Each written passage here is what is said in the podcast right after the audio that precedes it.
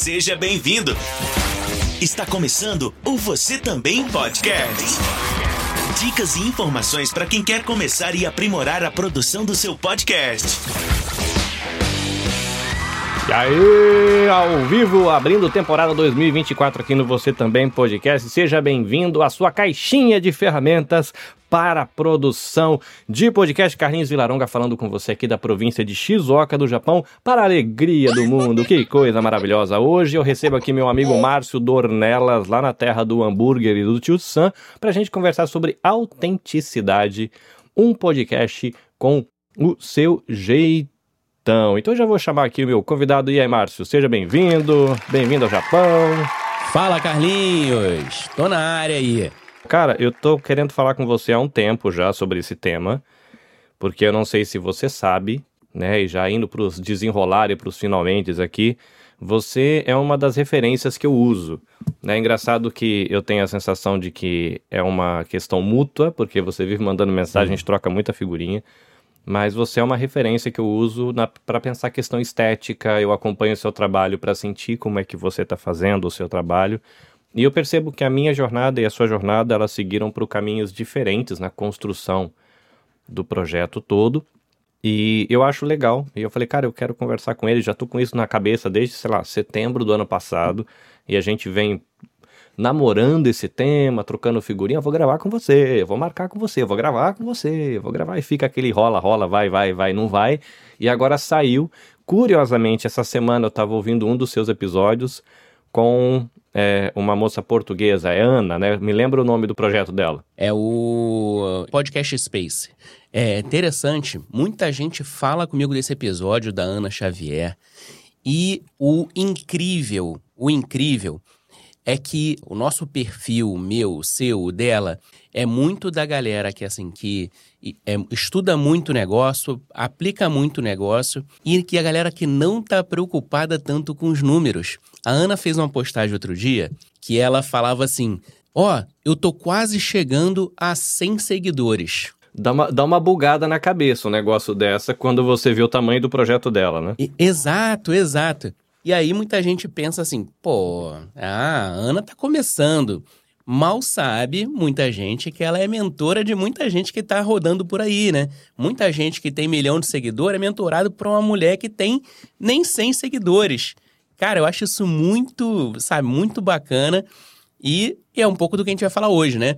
Ou seja, ela tem o jeitão próprio dela, que não depende desses seguidores. Eu acho isso é muito bom. Deixar aqui um crédito para Kelly Oliveira, lá do, do perfil Comunicando, que ela está fazendo uma mentoria com a gente aqui do coletivo Podosfera Nipo Brasileira para a gente montar o Media Kit. Então a gente está pensando num monte de coisas. E, é, e é, é desafiador, né? Você pensar nessa questão realmente de alcance, credibilidade, de você ser aceito no mercado e isso ter valor, porque a gente vê tanto número, né, cara? Você vê, sei lá, você vai no no Instagram agora, se você tiver menos de 150, 200 mil seguidores, você é considerado minúsculo. Se você não tiver menos, uhum. de, menos de um milhão de pessoas no YouTube, você é considerado minúsculo. É difícil você imaginar a Ana, uma pessoa que eu olho, um trabalho, caramba, de peso pra caramba, e é, ela falar, né? Agora eu tenho 100. Então, vou pegar um pouquinho do que você falou aí, juntar com o que a gente falou da Ana. Então, ela tem, com os 100 seguidores, você vê, assim, quem acompanha nas redes sociais, você vê ela dando mentoria frequentemente, ela tem a sua, a sua galera ali que, que consome né, seus produtos, seus serviços e tal. E é um, eu acho que assim, que você tem muito o perfil dela de que as pessoas olham para ela como referência naquilo, assim como olham para você como referência no que você faz. Então, as primeiras vezes, né, que eu ouvi seu nome, foi de gente grande olhando para você, como, citando você como referência. Então, é, então você é muito bem visto no meio, é muito é, considerado no meio. E aí, naturalmente, é, a pessoa que vai buscar serviços, produtos nessa área, na hora que a gente tem produto disponível, serviço disponível, a gente está entre as opções que essa pessoa pode escolher. A verdade é que, hoje, se você olhar para o mercado brasileiro, né? Pessoas que fazem o que a Ana faz, o que você faz, o que eu faço, né? Que tem credibilidade, vou te falar que não são tantos não, né? Então, é... Então, assim, você tá entre essas pessoas que a pessoa pode entrar em contato, pô, tô precisando de um trabalho assim, assim, assado. Né? A gente tem a questão geográfica que vai tirar a gente do paro em algumas situações, né? Você no Japão, eu nos Estados Unidos, a gente vai estar fora do paro em algumas situações, mas em outras não. Então, recentemente até o Tuller, né? Ele saiu do Brasil para fazer um serviço na China. Aí você pensa assim, pô, por que eles não chamaram, né, um cara que estava ali na China, enfim. Mas não. Então, assim, em algumas situações pode até acontecer de chamar o cara mesmo com essa questão geográfica. Mas não é, não é a regra, né? Quando eu te conheci, você fez uma chamada comigo, ou melhor, quando você me conheceu, que depois eu te conheci, faz parte, né? Maravilha de, de frase. Não, não, não, eu não acho que faz parte, não, cara. Eu acho que nesse universo da internet que a gente tá, a gente vira melhores amigos de pessoas que nem conhecem a gente às vezes. É bom, é bom que a gente tá aleatório, mas é o primeiro do ano, gente. Mas tá, faz, tudo vai fazer sentido no final. No final vai juntar isso vai, tudo vai que a gente tá ficar, falando. Vai ficar maravilhoso.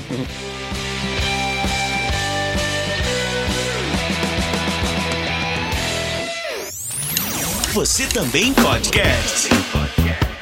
Você me contou nesse contato sobre a sua jornada e eu inclusive coloquei na arte, né, de que você é empresário e criador do lifestyle, do life, não, do lifestyle, mas você também é educador. Então eu queria que você contasse um pouquinho da sua jornada, o, o quem é você, além de podcaster, e como é que você foi parar nos Estados Unidos. Eu sei que tem uma questão com, com business, que depois teve que ter uma mudada de.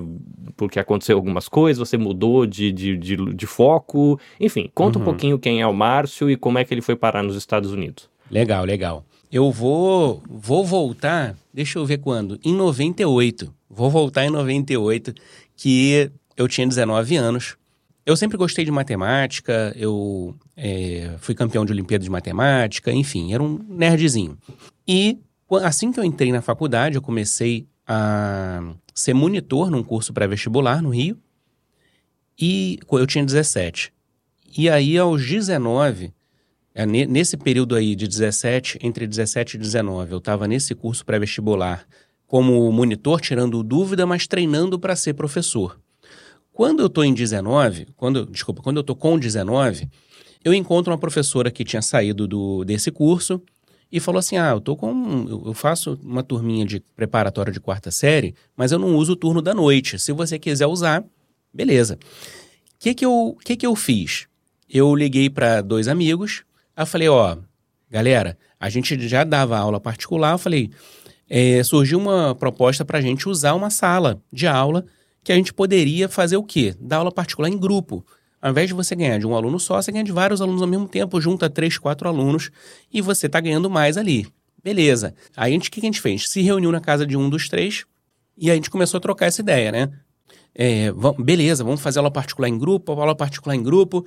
Nesse me- nessa mesma noite, a gente falou o seguinte: cara, já que a gente vai fazer aula particular em grupo, por que, que a gente não monta um pré-vestibular das nossas matérias? Aí um olhou pro outro assim, não, bacana, bacana, vamos fazer isso então. Pré-vestibular, um de matemática, um de física, um de química, pré-vestibular dessas três matérias. Beleza, beleza. Até que um para e fala assim, não, peraí, se a gente vai fazer pré-vestibular de três matérias, por que a gente não chama outros professores e monta um pré-vestibular de todas as matérias? Aí um olhou pro outro, não, beleza, beleza, beleza. Bom, mas vamos lá, para fazer isso a gente precisa juntar uma grana, né?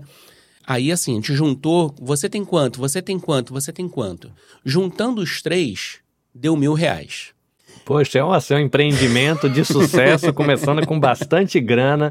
Joga o cash aí, joga um áudiozinho do cash aí pra gente. É todo mundo molecada, né? Que você falou que tudo com 20 Exatamente. anos, né? Tudo duro. E, e você contando aí a história, eu tô rindo por dentro aqui, porque lembra a gente realizando a primeira semana Podosfera Nipo Brasileira. Foi assim: ah, vamos juntar pra tomar um café? Pô, nesse café bem que podia ter uma live, né? Pô, e se nessa live tiver. No fim virou um evento com cinco mesas de discussão, mais de 30 envolvidos, um evento internacional, foi uma maluquice, mas conta Foi aí. mais ou menos Aí, isso. com esse monte de dinheiro, mil reais, dá pra comprar meio Fusca. E aí, o que, que a gente fez? A gente pegou mil reais, fez tudo em panfleto. E a gente ia nos prédios da redondeza, colocava os panfletos. Bom, resumo da história, a gente teve, teve 13 alunos matriculados nessa turma. E a gente teve a turma assim mesmo, eu com 19, outros dois com 20, a gente ali come- aprendendo a dar aula, né? Então, a gente tendo a empresa e, a- e dando aula nessa empresa, né? Aprendendo né, as duas coisas. E beleza, fomos assim, é, dando aula. E o que aconteceu? Desses 13 alunos, a gente teve o primeiro lugar geral da Rural, da Faculdade Rural do Rio de Janeiro, a gente teve odonto na UERJ, direito na FRJ, medicina na Unirio, enfim, desses 13 alunos, no outro ano a gente teve 40, no outro ano 150, 350, hoje são mais de 3 mil alunos né, na rede, né? São seis unidades hoje que tem. E a gente, assim, ao longo do caminho, a gente foi diminuindo essa visão de, de pré-vestibular e aumentando a visão de escola. Então, hoje a escola, desde os bebês até o vestibular, vamos dizer assim, entendeu? Só que em 17, em 2017, é, é o ano que eu vim para os Estados Unidos. E aí eu preparei alguém para assumir o que eu fazia na escola, de forma que eu não precisasse fazer nada daqui. Então eu vim para os Estados Unidos assim, cara, não preciso trabalhar é, para a empresa do Brasil. Nesse momento a empresa já era grande, é, já, já dava um recurso suficiente que daria para eu viver aqui nos Estados Unidos. Aí, só que nesse meio do caminho, eu tive a questão migratória, que é, se eu viesse para os Estados Unidos só para estudar, por exemplo, é, eu não chegaria num green card, eu teria que voltar para o Brasil em pouco tempo. Então, eu, por questão migratória, eu acabei abrindo um negócio.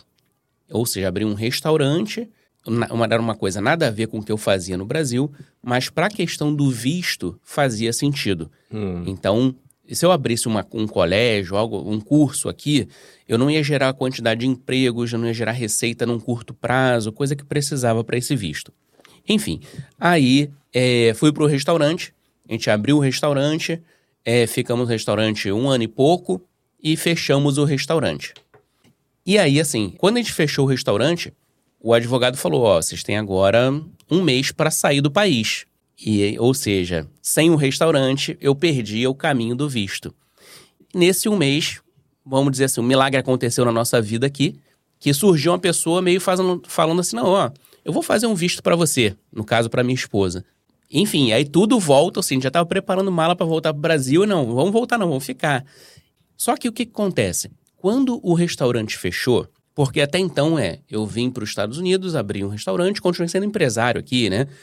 Quando o restaurante fechou, aí veio aquela assim, cara, restaurante fechou, mas vai fazer o que da vida? E aí veio aquilo, aquele pensamento, cara, o que, que eu vou fazer, o que eu vou fazer? E nesse meio do caminho, estava assistindo um, uma palestra, e aí de repente eu ouço um professor de inglês falando sobre um tal de Érico Rocha do marketing digital. Aí na hora eu parei tudo ali, fui para a internet, Érico Rocha. E aí eu comecei a estudar muito sobre marketing digital. E aí a, a, a, minha jornada foi essa, assim, eu comecei no digital pela questão do marketing digital. E aí ele fazia um negócio que eu achava muito interessante, que é, eu, eu tenho essa questão de legado muito forte, né? Acho que a maioria dos professores tem isso de, de forma muito forte. Uhum. E ele fazia uma coisa que é, cara, eu dou conteúdo gratuito o ano inteiro, e três, quatro vezes no ano eu abro uma turma de inglês. E aí essa turma eu cobro, né? Eu faço um lançamento de uma turma de inglês. Nesse lançamento eu ganho e no caso dele ele ganhava e muito. Era na casa de 10 milhões, enfim, a cada turma. Era muita grana. Falei, cara, o cara ajuda a galera o ano todo e, e assim, ainda ganha, ganha bem para fazer isso. Falei, cara, quero entender mais essa parada aí. Quero entender mais. E aí eu fui entendendo mais. Nisso que eu fui entendendo mais, eu fui vendo que, assim, todo mundo no marketing digital fazia a mesma coisa. Conteúdo é, gratuito de diversas formas. E uma hora você vende, só que na hora da venda, todo mundo ia pro conteúdo ao vivo. Aí eu falei, cara, não faz sentido. Mas por que o conteúdo ao vivo? Né? É, o conteúdo gravado e ao vivo não é a mesma coisa? E aí eu comecei a entender que não, comecei a entender o poder que tem da credibilidade do conteúdo ao vivo e que credibilidade é fundamental na hora que você quer fazer uma relação é, de venda, né? Você precisa passar essa confiança para conseguir finalizar uma venda. Então, eu comecei a estudar sobre conteúdo ao vivo, conteúdo ao vivo, e aí, no meio do caminho, eu já tinha entendido que, que isso era relevante, que fazia sentido um projeto como esse, só que eu ia ser bastidor de um projeto. Eu já tinha, já tinha ideia como se fosse um lifestyle, era outro nome na época, Uhum. mas, já ti- mas não seria eu a, a pessoa da frente. Eu seria bastidor, teria uma pessoa na frente. Só que quando, quando a gente começou a avançar nisso aí, a pessoa não, não. Ela meio conciliava com outro serviço que ela tinha no Brasil e não acabou não dando continuidade naquilo. E o caminho que eu conhecia de live até então era usando o OBS, era usando o VMix.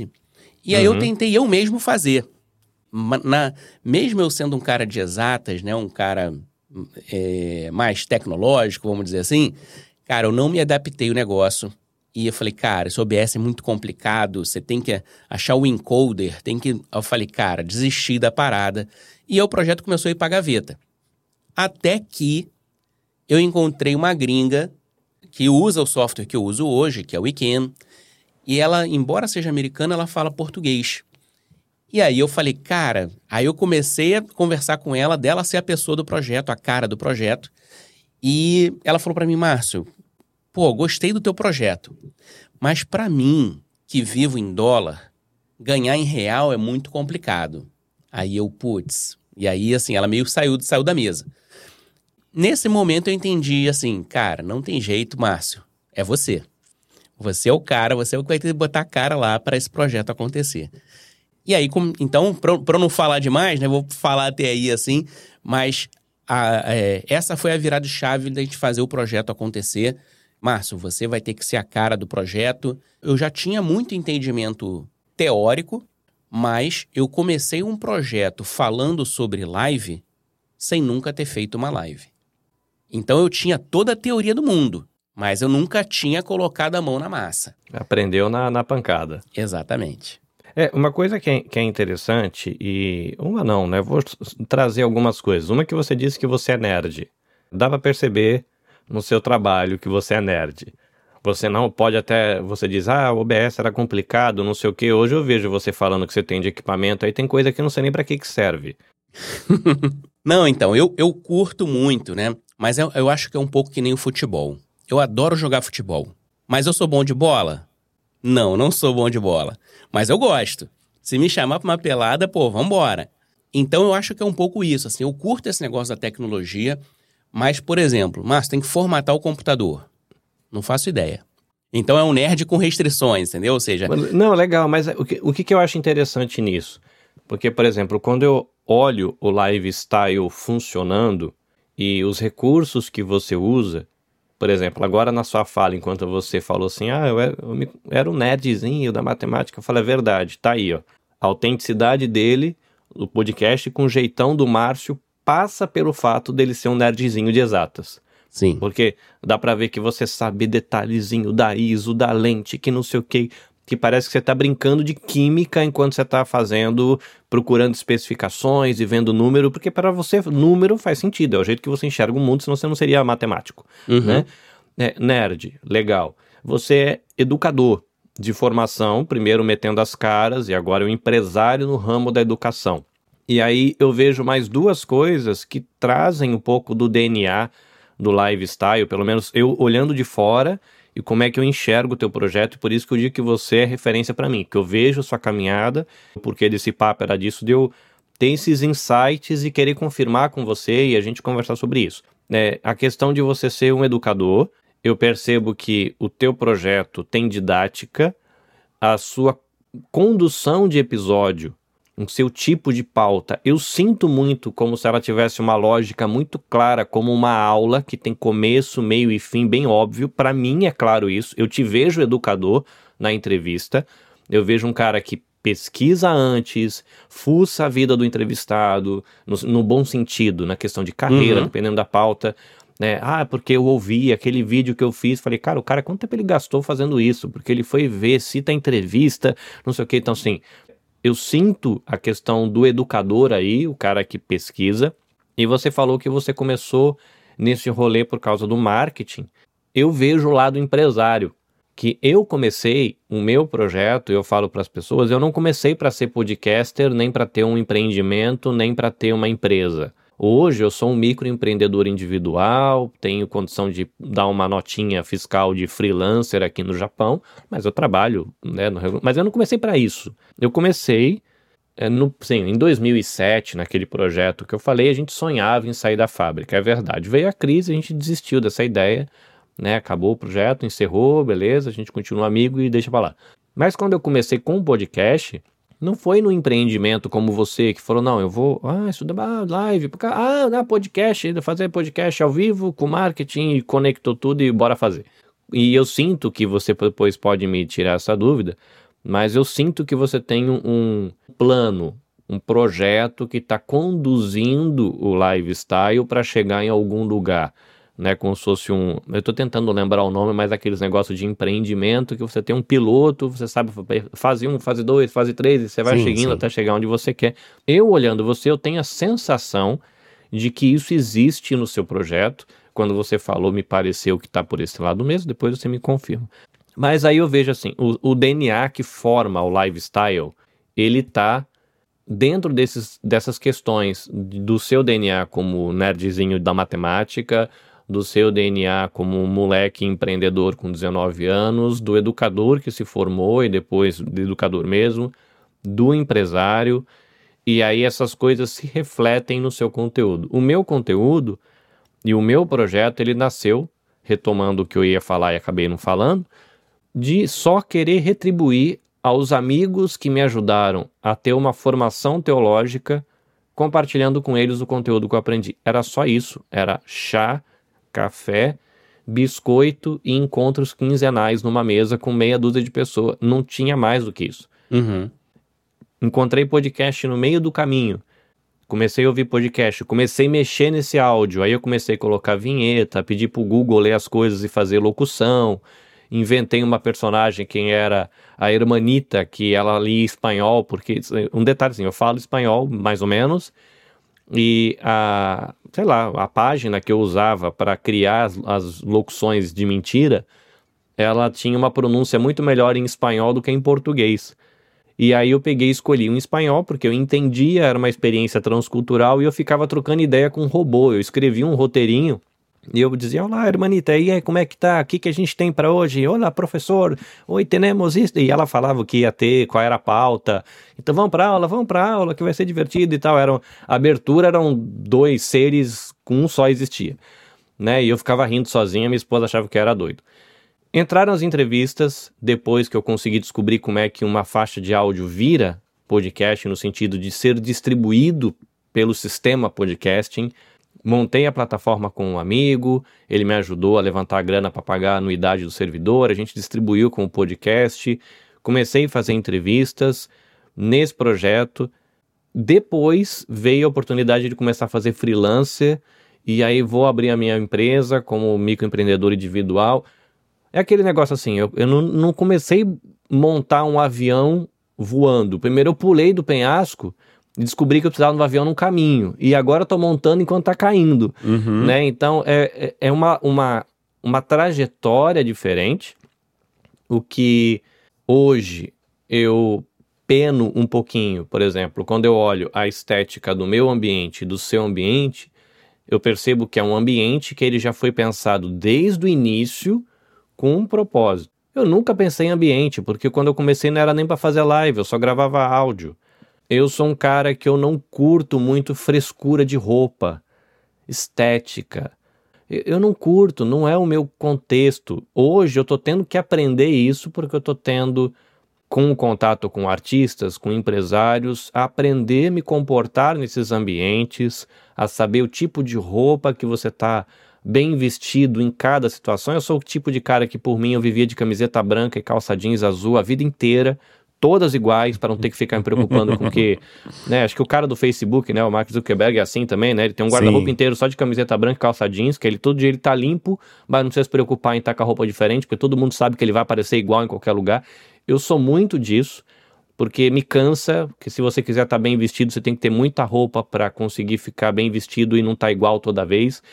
Então, essa autenticidade que é a minha identidade, eu sou autêntico nesse sentido de lidar com isso, tá com um ambiente é, que não está preparado e eu acho que aqui é o ponto, até para passar a palavra para você, quando eu me comparo de um ponto de vista de aprendizado, não de depressão, eu olho para o teu projeto e falei, cara, como esse negócio é esteticamente bonito, como as entrevistas são tão bem conduzidas. Aí eu tenho que dar uma, dar uma desanimada no primeiro momento, aí eu tenho que respirar e falar, Carlinhos, você tem que respeitar a sua jornada.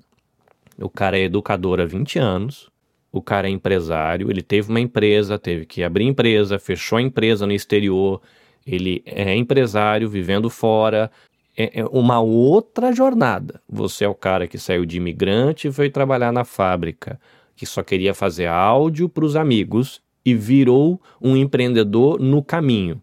Ele é um cara que foi para os Estados Unidos como empresário, abriu um negócio, fechou um negócio por decisão e necessidade, está empreendendo contra coisa enquanto tem uma empresa que dele que já está funcionando há, sei lá, 10, 20 anos.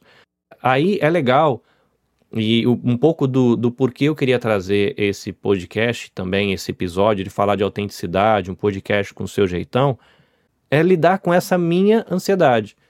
De olhar, por exemplo, o trabalho do Léo Lopes, que ele é uma referência para mim, muitas coisas do jeito que eu faço é inspirado nele, e eu não tenho condição de ser o Léo Lopes. E eu posso me sentir na obrigação de ser o Léo Lopes, e eu tenho que respirar e falar: Carlinhos, você é você. Você precisa buscar a sua identidade, a sua autenticidade dentro da sua jornada, respeitando o que você tem tecnicamente, no sentido de conhecimento, no sentido de recurso para comprar cacareco, no sentido de disponibilidade de tempo. São é, jornadas diferentes. E eu queria ouvir o que, que você acha dessa, dessa reflexão toda, porque é um pouco dessa desse olhar para o Márcio como inspiração e ao mesmo tempo algumas angústias que nascem em mim quando eu olho para um cara que está atuando no mesmo nicho que eu e é uma jornada diferente, eu tenho que acalmar o meu coração no processo. Cara, são jornadas diferentes, vocês são amigos, uhum. mas ele é ele, você é você.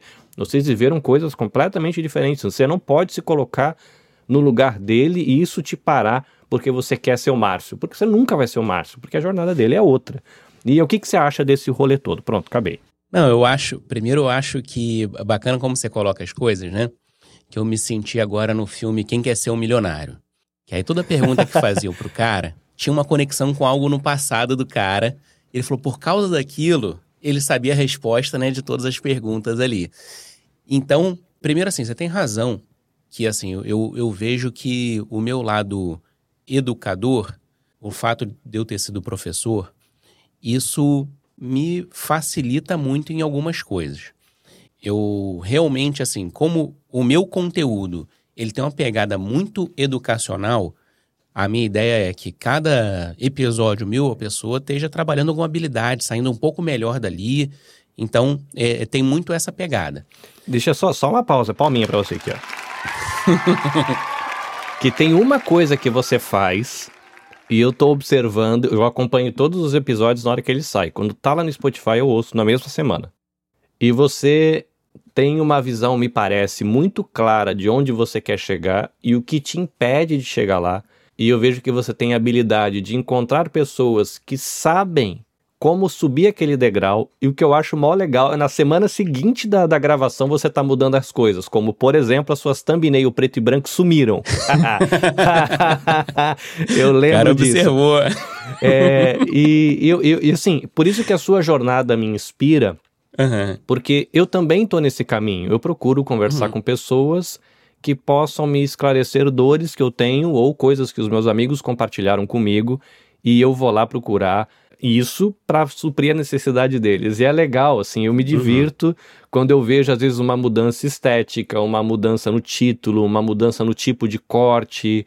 É, você dizendo, ah, não, agora eu tenho que repensar e ter algum tipo de conteúdo onde eu posso falar direto com o ouvinte, para que o ouvinte não esteja só ouvindo um papo que eu estou tendo, mas eu quero ter um diálogo agora. E aí eu vejo um conteúdo novo chegando no canal e você aplicando. Desculpa ter te atrapalhado, mas só para hum. dizer hum. que você é um bom aluno da galera, palminhas para você, viu? Então, o que eu ia falar é exatamente isso, assim, né? É, na hora que você tem a visão professor, o professor normalmente ele tem uma facilidade para ser aluno. Ele tem uma facilidade para aprender. E quem produz conteúdo, primeiro, com, em qualquer formato, né? Você tem que ser um bom aprendedor. Tem até um episódio que foi com. Com quem que foi, gente? Vou lembrar depois, mas assim, um episódio que a gente falava disso, que assim, muito do conteúdo que a gente coloca, no caso da pessoa era, era em vídeo, foi o Bassani, foi com o Bassani. Ele falou, cara, Eu não sei aquilo tudo. O que, que eu fiz para fazer o vídeo? Eu estudei, estudei, estudei, mas cheguei e fiz o vídeo. Então, boa parte das pessoas que produz conteúdo para a internet tem que ser bom aprendedor. Então, é isso, a pessoa aprende, aprende. Aí, assim, bom, para que público eu vou falar?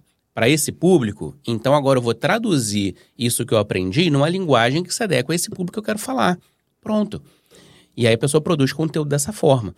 Olhando pra, de novo para quem quer ser um milionário, né? Eu, eu fiz colégio naval. No, eu fui aluno do colégio naval e lá, assim, você tinha um horário do dia, não sei se era uma hora, duas horas, que era o estudo obrigatório. O estudo obrigatório é você, todos os alunos sentados na sala, você não pode sair da sua carteira, abre os livros ali e estuda. Sozinho. Sem nada. Tem ninguém para te, te orientar nada. Pega o teu livro e estuda. E quem não estudava naquilo ali fazia o quê? Não conseguia se virar nas provas. Ou seja, não é assim, ah, todo o conteúdo é o professor que dá, não, muita coisa tem que aprender sozinho. Então, assim, eu fui aprendendo a aprender. Isso hoje me ajuda muito. Então eu sei que assim, cara, eu quero falar sobre isso, eu tenho que estudar isso para falar. Beleza, então vou, vou falar, vamos falar aqui sobre autenticidade, vou estudar para falar sobre aquilo. E outra coisa que você falou é sobre o convidado, né? Que muita gente é, é, criou-se uma cultura no podcast que é assim, ah, liga o microfone e fala. Né? Então tem muito podcast assim, né? É uhum. É papo de bar, liga, liga e fala. E aí, assim, quando o objetivo daquele podcast é só realmente né, conhecer as pessoas, só interter, né? Ou seja, um, um entretenimento ali e tal, tá tudo bem. Mas pro que eu queria pro meu, é, não era só isso né? Ou seja, a pessoa não pode sair dali assim, ah, uma hora passou e, e beleza, acabou, a vida continua igual. Não, a vida tem que estar um pouquinho diferente no final do episódio. E aí, para isso acontecer, realmente tem uma preparação, tanto de conteúdo quanto do convidado.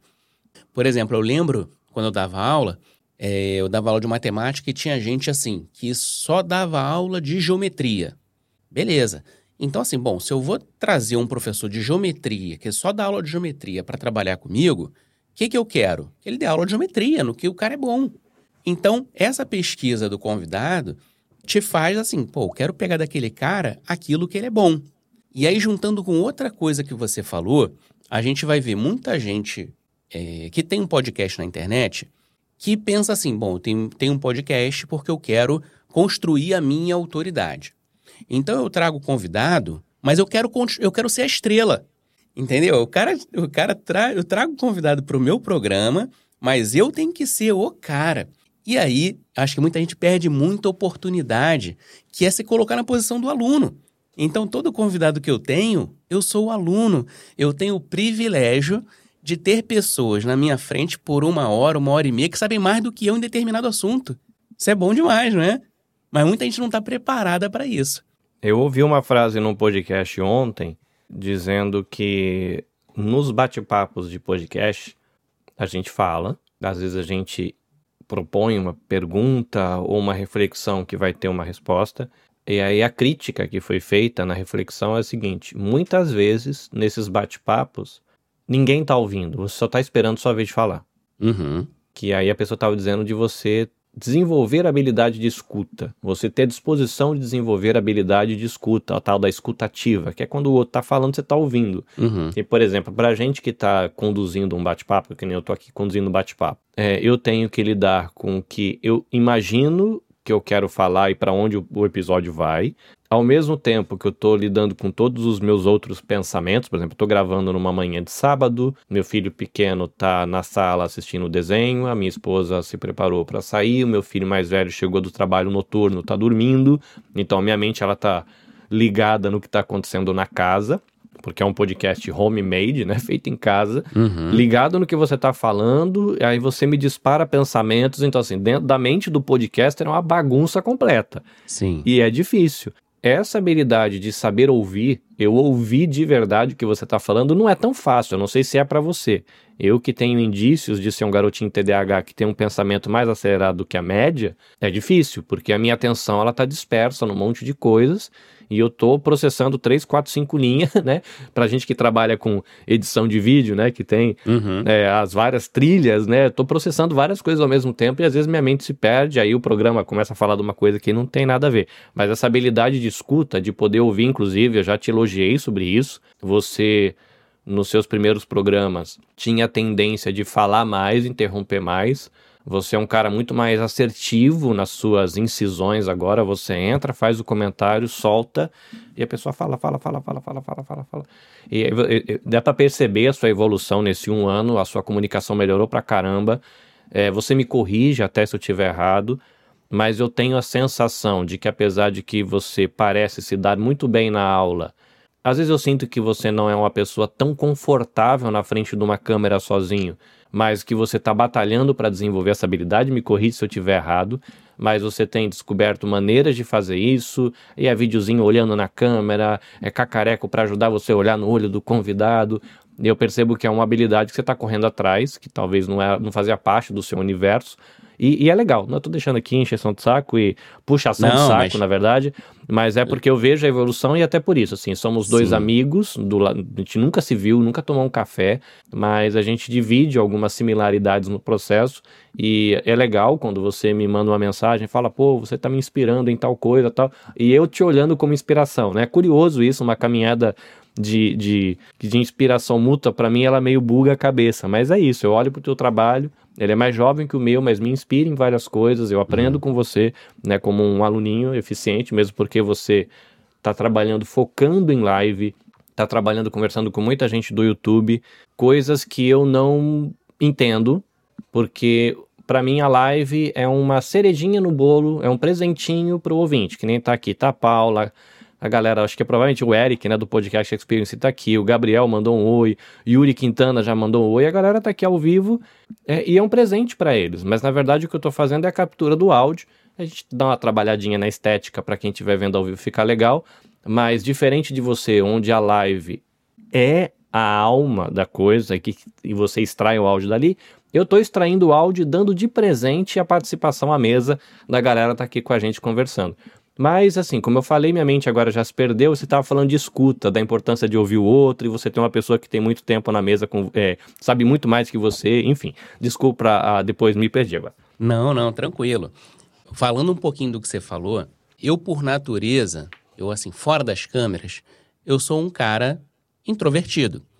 Eu sou aquele cara que chega na festa, fica no cantinho ali, Aí daqui a pouco conhece alguém, começa a conversar de leve e tal. Então não sou, né, aquele cara que chega e já tá se enturmando todo mundo. Não, não, não sou esse cara. Muita gente, só que assim, quando eu entro em sala de aula, por exemplo, as pessoas podem ter uma outra visão do que é o Márcio. Porque eu fui, eu fui ficando mais confortável com aquele ambiente sala de aula, de eu poder me soltar mais. E esse processo aconteceu com as câmeras também os primeiros episódios, eu acho que pelo nervosismo, eu acho que essa questão de, de entrar muito no convidado, eu acho que era um pouco do nervosismo. Quando a gente está falando agora né, de, de, de autenticidade, né? Quanto mais eu pratico o que eu faço, mais, mais eu sou o Márcio de verdade, mais eu sou autêntico, né? Então, aquela reação né, de interromper o convidado era nervosismo puro, não era o Márcio ali. Né? Um, se fosse um Márcio natural, seria o Márcio sempre foi o cara mais de ouvir do que de falar. Então, assim, então é um pouco, é um pouco isso aí. E, e, é legal construir, você perceber isso, e perceber de que isso faz parte da autenticidade. Sim. Eu não sei se você já chegou a refletir sobre isso, mas, por exemplo, no Você Também Podcast, quem está assistindo ao vivo aqui do lado esquerdo embaixo tem um bonequinho. Às vezes a minha esposa fala, cara, que coisa de criança, tira esse bonequinho das suas imagens. Mas por dentro, eu sou esse moleque que olha para esse bonequinho e dá risada sozinho. Eu não quero perder isso do programa. Uhum. Eu tenho um outro programa, que é o Diálogos Multiori, que até dezembro de 2023 ele estava com um jazzinho no fundo. Por quê? Porque eu fechei algumas parcerias, que eu tenho lives frequentes com psicólogos, nutricionistas, educadores. Aí eu falo, não, eu tenho que ser comedido, eu tenho que falar mais sério, tem que me colocar um. Eu colocava uma. É, não era uma camisa social, nem lembro como é que chama aquilo, uma polo, e aí um diazinho tal. Esse ano eu abandonei, porque as pessoas começaram a assistir o programa, eu descobri que as pessoas se identificam com a minha autenticidade, com o cara que fala com a mão, com o cara que fala errado, que come pastel nos eventos com eles. Então, para que eu fico escondendo isso? Eu vou ser eu. Troquei por um funk americano, que é um ritmo que tem muita influência negra e balança minha alma. Vou começar a fazer os vídeos curtos para conversar com a galera no Instagram com as duas mãos livres, que eu não estava fazendo isso. Eu falo muito com a mão, isso faz parte de quem eu sou, mas assim, foi um processo também, enquanto você estava se descobrindo nas câmeras, você se descobriu na sala de aula. Na produção de conteúdo, eu estou tendo esse processo de descobrir quem eu sou e ter coragem de ser quem eu sou, sendo autêntico na minha produção de conteúdo. Não foi um processo fácil para mim, diz aí está sendo um processo fácil para você. Eu fico meio receoso, mas eu percebi que legal. Não consigo alcançar todo mundo, nem todo mundo acha legal um cara de 45 anos falando com as mãos movimentando um monte, mas tem uma comunidade que tá junto. Eu percebi que eu interajo muito bem com a galera 30 65 Pô, seria massa aprender com a molecada de 18, 19, 20. Mas essa galera não se identifica comigo. Tem uma outra tribo no, no TikTok uhum. com quem eles conversam. E aí eu tenho que ver. Eu me conectei com essa galera 30, 65. Beleza, vamos andar com eles, conversar com eles, ser autêntico. E aí eu tô tentando descobrir, né, o, qual é o meu jeitão. já ouvi dizer que algum desses escultores da antiguidade disse que dentro de uma pedra qualquer já tem uma escultura, basta você tirá-la de lá. Não lembro quem falou isso, você que é educador, talvez você lembre quem é o figurinha que falou isso, mas é um pouco da minha jornada e desculpa, assim, que eu tô, tô, tava querendo muito ter esse papo com você. Então a galera que tá aqui participando ao vivo, interage aí nos comentários com a gente. Felipe, Felipe é parceiro, é editor, ele me ajuda em alguns projetos aqui na Nabecast. Palminhas pro Felipe tem se tornado um amigo. Também um outro que a gente nunca se encontrou na vida, ele me achou na internet. A gente está desenvolvendo uma amizade muito massa. Mas manda lá, Márcio, perdão. Então, ouvi uma vez o Igor do Flow falando sobre um curso que o Flow lançou e que ele se arrepende muito. Que foi o quê? Ele tem um jeito próprio ali de fazer o flow, muito característico, né? Você uhum. sente super à vontade ali. E aí, na hora que ele foi lançar um curso, um consultor, um mentor chegou para ele e falou assim: não, agora você tem que se botar na postura de não sei o quê. E aí botou o Igor e o Monarque de terno, falando, né, ou seja, daquele, daquela forma formal e tal. E o que, que aconteceu com o curso? Flopou. Ninguém comprou o curso, né? Ou seja, compraram, quer dizer, para o tamanho que eles têm, né? Com, muito poucas pessoas compraram. Foi uma coisa, né? Ele fala, cara, eu me arrependo demais porque eu tentei ali não ser eu. Eu tentei ele ser um personagem para vender. E, e, ele se arrepende demais, né? Então, de, de sair do, de quem ele é de fato, do, do, do lado autêntico que ele sempre expressou, para ser um, um, um, personagem. E eu, eu tomo muito cuidado com isso, né? Assim, de desde o início, o pessoal vai ver assim, todos os meus episódios, eu tô com essa mesma camisa. E aí muita gente vai falar, né? Ah, não, o Márcio tá com a camisa suja de novo. E não, um dia eu vou fazer um vídeo no meu armário, vocês vão ver. Eu tenho 20 camisas iguais a essa, que antes de ter podcast, é o que eu usava. É o que eu gosto. Eu gosto de sair na rua sim. Com essa bermuda, essa camisa. E é isso. Então, assim, eu não queria fazer um, um, projeto que, assim, não, agora eu vou mergulhar num personagem e vou fazer isso aqui. Cara, hoje eu, eu sou, assim, muito feliz de ter tomado, é, é, trilhado esse caminho, porque é muito leve. É muito leve eu sentar aqui na frente da câmera e poder ser o Márcio. Entendeu? É, é, e é claro, a gente está falando a roupa como um exemplo, mas, mas tem, tem tudo, né? Ou seja, na hora que você vai ver o meu Instagram, eu falo de, de educação, falo de melhorar skills, habilidades, e de vez em quando eu mando uma gracinha, que esse é o Márcio de verdade. E assim, ah, mas você, para você ser mentor, para você vender isso, né? Você não deveria fazer cara, eu. Deixa eu fazer o que eu tô afim de fazer. Mas assim, eu, eu tenho uma coisa dentro de uma coisa que você falou também, que é essa, é, essa jornada, né, de eu ter vindo para cá já com. Já tendo sido empreendedor e tal, tendo sido professor. Hoje, por eu já ter alguma estabilidade financeira, isso me possibilita focar mais em legado, focar em, em legado assim, se eu vou para se eu vou abrir a câmera, é meio um, um, um acordo aqui em casa. Se for abrir a câmera, é para ajudar alguém. Se não for para ajudar alguém, não abre a câmera. Então, quem está falando com você aqui é um cara que até um ano atrás nunca tinha feito uma postagem no Instagram. É, você conhece um cara que nunca fez uma postagem no Instagram? Até hoje, o meu Instagram pessoal não tem postagem nenhuma. Onde você vai ter postagem? No projeto. Eu sei que para o projeto é importante eu ter postagem para o Instagram. Beleza. E aí muita gente também vai falar assim: ah, Márcio, você devia falar mais da sua vida pessoal e tal. É, se você for é, olhar a minha forma de produzir conteúdo nos stories, meu pensamento é assim, cara, isso aqui que eu tô, eu tô, sei lá, num final de semana com a família e vejo um, um vou num museu e tem um negócio que eu acho que faz sentido para minha audiência, beleza, não tem problema nenhum postar aquilo e tal, mas eu não sou aquele cara assim, olha o que eu comi hoje. Olha que eu, sabe, esse não sou eu. Não tem jeito. Se eu fizer isso, vai ser forçado. É, a gente parou, né, um mês agora aí para é, é, os episódios, vai voltar na semana que vem. Nesse um mês, tentei me permitir assim, cara, compartilha mais coisas assim da, da viagem. Assim, como eu tava fazendo algo diferente, beleza, né? Pô, ó, pô, olha esse visual aqui. Aí mostrar, beleza.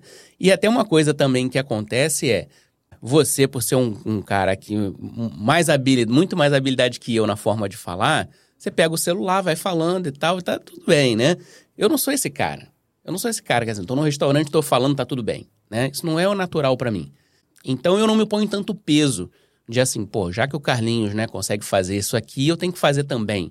Então eu tento levar esse projeto de forma de forma mais leve.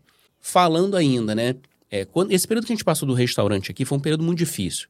Período assim, restaurante dando negativo, a gente tendo que sustentar, e o, o rotina de restaurante é uma rotina muito difícil. Então, assim, cada dia ali foi um ano, né, de restaurante. Uhum. Aquela, aquela é, é, rotina intensa. Beleza. Isso foi trabalhando em mim também a questão da resistência, que eu acho que hoje é um problema muito grande. Né? A gente que está nesse meio, a gente sabe que começar um podcast é toda semana. Tem gente começando podcast. Uhum. Agora, chegar ao décimo episódio é para poucos. Chegar no vigésimo, menos ainda. A gente está no episódio 56 só dessa linha editorial do Carlinhos primeiro podcast que eu tive, eu encerrei ele, eu acho que com mais de 150 episódios. Eu acho que assim, para esse episódio aqui, eu tava tentando fazer umas contas de cabeça essa semana. Uhum. Eu quero sentar para fazer uma listagem, mas eu acho que eu já devo ter me envolvido na produção de uns 400 episódios, tanto os que produziram para mim, quanto os que eu tive que produzir para os outros, tive na técnica gravando, juntando live, juntando episódio de dois minutos, episódio de três horas deve ter uns 400 vezes que eu liguei algum equipamento para fazer isso acontecer. Então, hoje, assim como você no, no processo de estar à vontade na sala de aula, isso aqui para mim não é um problema. Hoje, o que me deixa ansioso numa live pensar na estética, é ser estratégico, ah, eu tenho que fazer isso aqui alcançar as pessoas. Eu tanto que eu desisti de fazer corte, para mim não dá nem tempo, que é uma tendência de mercado e para mim não funcionou. O negócio de eu gravar na rua, que uhum. você falou, ah, ele fala, né? o Márcio faz corte e fica lindo. Eu não tenho tempo. O que que eu consigo fazer para também estar tá nessa sala onde as pessoas compartilham vídeo curto sendo autêntico e respeitando a minha jornada, o meu tempo. A, a, eu tenho um filho pequeno, tenho um filho grande, tenho esposa, sou, faço voluntariado. Como é que eu respeito quem eu sou? Sou autêntico e ainda assim brinco disso aí também. É falando na rua quando eu tô indo pro trabalho. Os vídeos uhum. que eu tô uhum. soltando, eu tô soltando na porta da fábrica. A minha esposa me deixa 5 para as 8, eu gravo o vídeo, renderizo na Insta360, edito no CapCut, coloco lá a thumbzinha que eu fiz no Cup, e subo enquanto eu tô pegando o capacete, colocando as luvas, ele, ele acaba de carregar quando eu tô na empilhadeira. A galera acha que eu tô vivendo vida de donzela. Não é. Eu olho o Márcio, né? Você, nesse caso, dos cortezinhos, a estética. Eu, depois que você fez aquele videozinho explicando lá da Power Live do Instagram, Aí o StreamYard, que é a plataforma que eu uso, liberou, fiz um teste, não achei legal, instalei o OBS no, no Mac, que não funcionava bem, agora acho que deve ter tido alguma atualização de código, ele consegue reconhecer o som, eu tinha que fazer mal gambiarra, tinha que criar um sistema de som virtual para o OBS reconhecer, agora não precisa mais. Aí eu fui lá, brinquei, testei uma Power Live, porque o Márcio explicou como é que fez. Então, eu me inspiro em você esse, esse respeito, né? O mesmo que fala assim, ah, o Carlinhos consegue falar andando, eu não consigo, vou fazer o corte. Pô, o seu fica lindo. O meu, os vídeos que tem mais... Aí, por esse processo assim, de, de olhar você, me inspirar em você e respeitar a minha individualidade, encontrar autenticidade, os vídeos que tem mais acesso são esses vídeos que eu faço andando pela rua no Japão. Uhum. Se eu uhum. tentar produzir um vídeo bonito igual você fez, que nem eu gravei essa semana, tava muito frio, cara. Tá zero grau de manhã, tá congelando o dedo para segurar a câmera. Não dá. Eu gravei em casa, vou ter que gravar de novo essa semana porque vai estar tá menos dois quarta-feira. Não dá tanto acesso quanto esses que eu gravo andando pelos, pelas plantação de quiabo, sei lá, de quiabo não, de, de nabo que tem aqui na redondeza. É engraçado. Eu tenho medo de ser autêntico, tô querendo imitar o Márcio, fazer um vídeo bonito. No meu caso, o que me conecta com a minha galera é eu ser eu andar aqui do lado da plantação na cidadezinha do interior e é isso que funciona. É curioso, né? Porque por você é uma referência de estética para mim. E para mim o que funciona é andar. O pessoal gosta de ver a plantação de repolho que tem do lado de casa. Enfim. A gente tem duas coisas em comum, né? Que somos pessoas muito focadas com a sustentabilidade do que a gente faz. Então, para você fazer esse vídeo nesse momento, 5 para as 8 da manhã, é sustentável. Ou seja, aquilo ali é uma coisa que você consegue manter. Se você tentar fazer aquilo, sei lá, sete da noite, talvez não. É o horário que seus filhos em casa tem que dar atenção, é, enfim, deve, talvez não funcione. Então, sempre, sempre que a gente pensa em começar uma nova linha editorial aqui, a gente pensa muito nessa questão. Ou seja, cara, eu consigo manter de forma sustentável? Então, por exemplo, o meu podcast ele funciona no horário noturno né? O noturno para mim aqui, né? Para você não, né? Mas para mim aqui é horário noturno. Eu sei que assim, o horário da noite é o horário que eu gosto de estar com a, com a minha esposa, com a minha filha, mas eu sabia que para audiência era um horário que eu conseguiria atingir mais gente. Então eu falei, na segunda-feira, beleza, eu vou fazer isso aqui. Eu vou lançar agora outra linha editorial. Eu sei que para audiência o melhor horário seria esse, mas não é para mim. Não é para mim. Então, por mais que eu conseguisse talvez ter mais pessoas, não vai ser no horário da noite. Não vai ser no melhor horário da audiência. Por quê? Porque eu quero fazer algo que eu não vá parar. Eu quero fazer algo que seja sustentável. Então, sempre que a gente for começar algo novo, né, eu acho que tem que ter esse pensamento. Isso é sustentável para você. E aí, o sustentável para mim pode ser uma coisa, para você pode ser outra.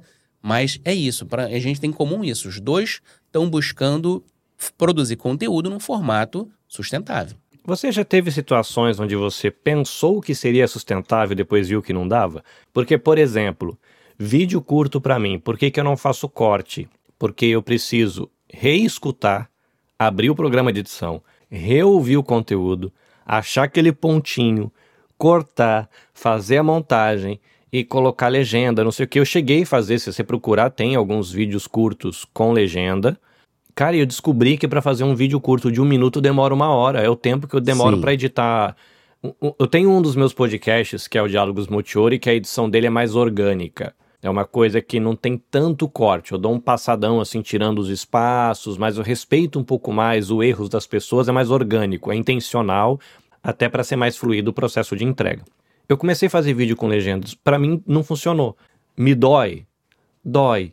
Porque, por exemplo, se você procurar um ano atrás, tem vídeo meu, inclusive, com Libras, andando aqui no Japão. Eu mandava para um, um professor de Libras, é um estudante que está dando aula também. Ele mandava de volta, fechei um pacote com ele, aí eu colocava a legenda. Para acessibilidade, que é uma coisa que eu quero ter no meu podcast, é ótimo. Eu descobri que eu não consigo fazer isso de maneira sustentável, porque eu estou tendo que viver o luto de abrir mão de coisas que eu queria. Eu tenho um projeto chamado Ouvidos Viajantes, que é mostrar o Japão para cegos através de uma experiência sonora. Se eu conseguir com uma experiência de imersão narrativa, eu achei que seria sustentável. Mano, é difícil demais produzir isso. Não do jeito que eu imaginei. Uhum. Eu não sei se você já viveu isso. Eu imaginei uma coisa, falei, não, vai ser fácil. E agora eu vi que é difícil. E eu tive que parar. Faz seis meses que tá parado, porque eu não dou conta. E, é, e tem um luto, né? É difícil uhum. você dizer que, poxa, pensei errado. Não é tão fácil, né? Aqui no, no projeto, nós somos dois casais. E, assim, no início, eu, eu tentava puxar tudo para minha mão. Então, a gente estava aprendendo como fazer. Então, pegava tudo, botava na minha mão. Mas eu aprendi, né, lá na empresa, né? Porque na empresa, quando a gente começou o colégio lá com 19 anos, a gente também era assim, né? Tudo na nossa mão e tal. Até que a empresa vai crescendo e você vai entendendo assim, cara, se eu deixar tudo na minha mão, eu tenho que parar de crescer a empresa, porque ela não dá conta. Então, para você crescer, você tem que aprender a descentralizar um pouco. É, muitos processos passou pela minha mão, eu fui aprendendo como fazer, beleza. E hoje, dentro de nós quatro, né, dos dois casais, tem coisas que assim, não, não sou eu mais que faço. Pô, já é um, um grande alívio. Hoje, na, na estrutura aqui, eu sou muito focado na parte de gerar o conteúdo novo fazer a parte ao vivo, mas a parte de edição hoje eu já, já mexo muito pouco. Isso, pô, desafoga, você que sabe, né? Isso desafoga demais, né? É, eu sou no esquema ainda, ainda o, One Man Live.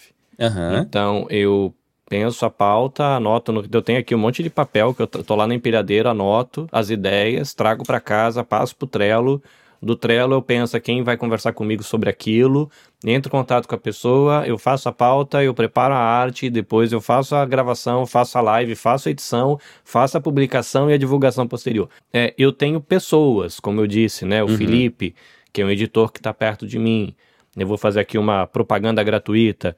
Eu tenho os meus amigos da, do, do B Studio, que é um estúdio de, de gestão de redes sociais, marketing, que eu já estou namorando um relacionamento da minha empresa com esse estúdio que está começando para eles cuidarem. Só que aí eu, eu bato numa outra limitação. Eu não tenho falta de vontade de delegar. Né? Hoje eu percebi que o que eu amo, assim, eu gosto da técnica, eu gosto de editar, de saber como é que faz, mas eu percebi que o que eu gosto é de comunicar e de ensinar. É, é o que eu gosto. Só que para mim, tornar isso sustentável no, na, na, de você deixar na mão do outro, eu preciso de recurso. Aí eu estou batalhando para ter relevância, para essa relevância trazer anunciantes, para os anunciantes sustentarem a, a, a, galera que eu vou aproximar. Do, é, é um, é um desafio, né? Você está me lembrando um episódio seu que você fala sobre o Maurício de Souza. A história do Maurício de Souza, né? Que é, não, vou, ele começou a desenhar sozinho ali, Aí começou a ter mais trabalho. O que, que ele faz? Contrata, Contrata uma pessoa, aí precisa trabalhar mais ainda para sustentar tra... a pessoa. Aí o trabalho aumenta muito e precisa de mais um. Aí isso é outro problema. demais, demais. Essa história é demais. Mas, é, mas voltando à tua pergunta, você perguntou se eu cheguei a voltar atrás, né? Em alguma linha editorial, alguma coisa assim. A gente não chegou a voltar atrás de cancelar, mas a gente botou um pé no freio sim. Quando a gente começou a fazer o podcast, eu já, eu já tinha um entendimento que, assim, bom, conteúdo longo, ele é uma fábrica de conteúdos curtos. Uhum. Né? Então, quem faz conteúdo curto só tem o curto. Agora, quem faz longo tem longo e curto. Então, eu já tinha esse, esse, esse entendimento, esse... E aí, o que, que aconteceu? A gente começou a fazer assim, cara, vamos fazer o episódio e vamos extrair ao máximo. Vamos pegar, tirar todo o suco do episódio e fazer corte. Beleza. O que, que aconteceu? Episódio do Gabriel Tuller. 32 cortes de um minuto, com mais uns 10 cortes longos. A gente não conseguia postar. A gente não tinha energia para postar, que era muito corte.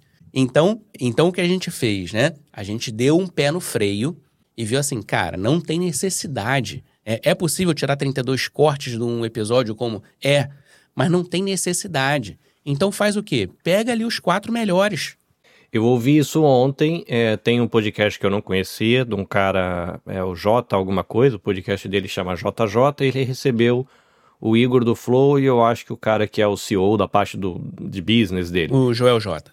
Joel J, exato. Aí tem o JJCast lá tal, não conhecia o trabalho dele, já tinha ouvido o nome dele, mas não sabia nem o que ele fazia da vida, para mim era artista, nem sabia que era empresário, enfim.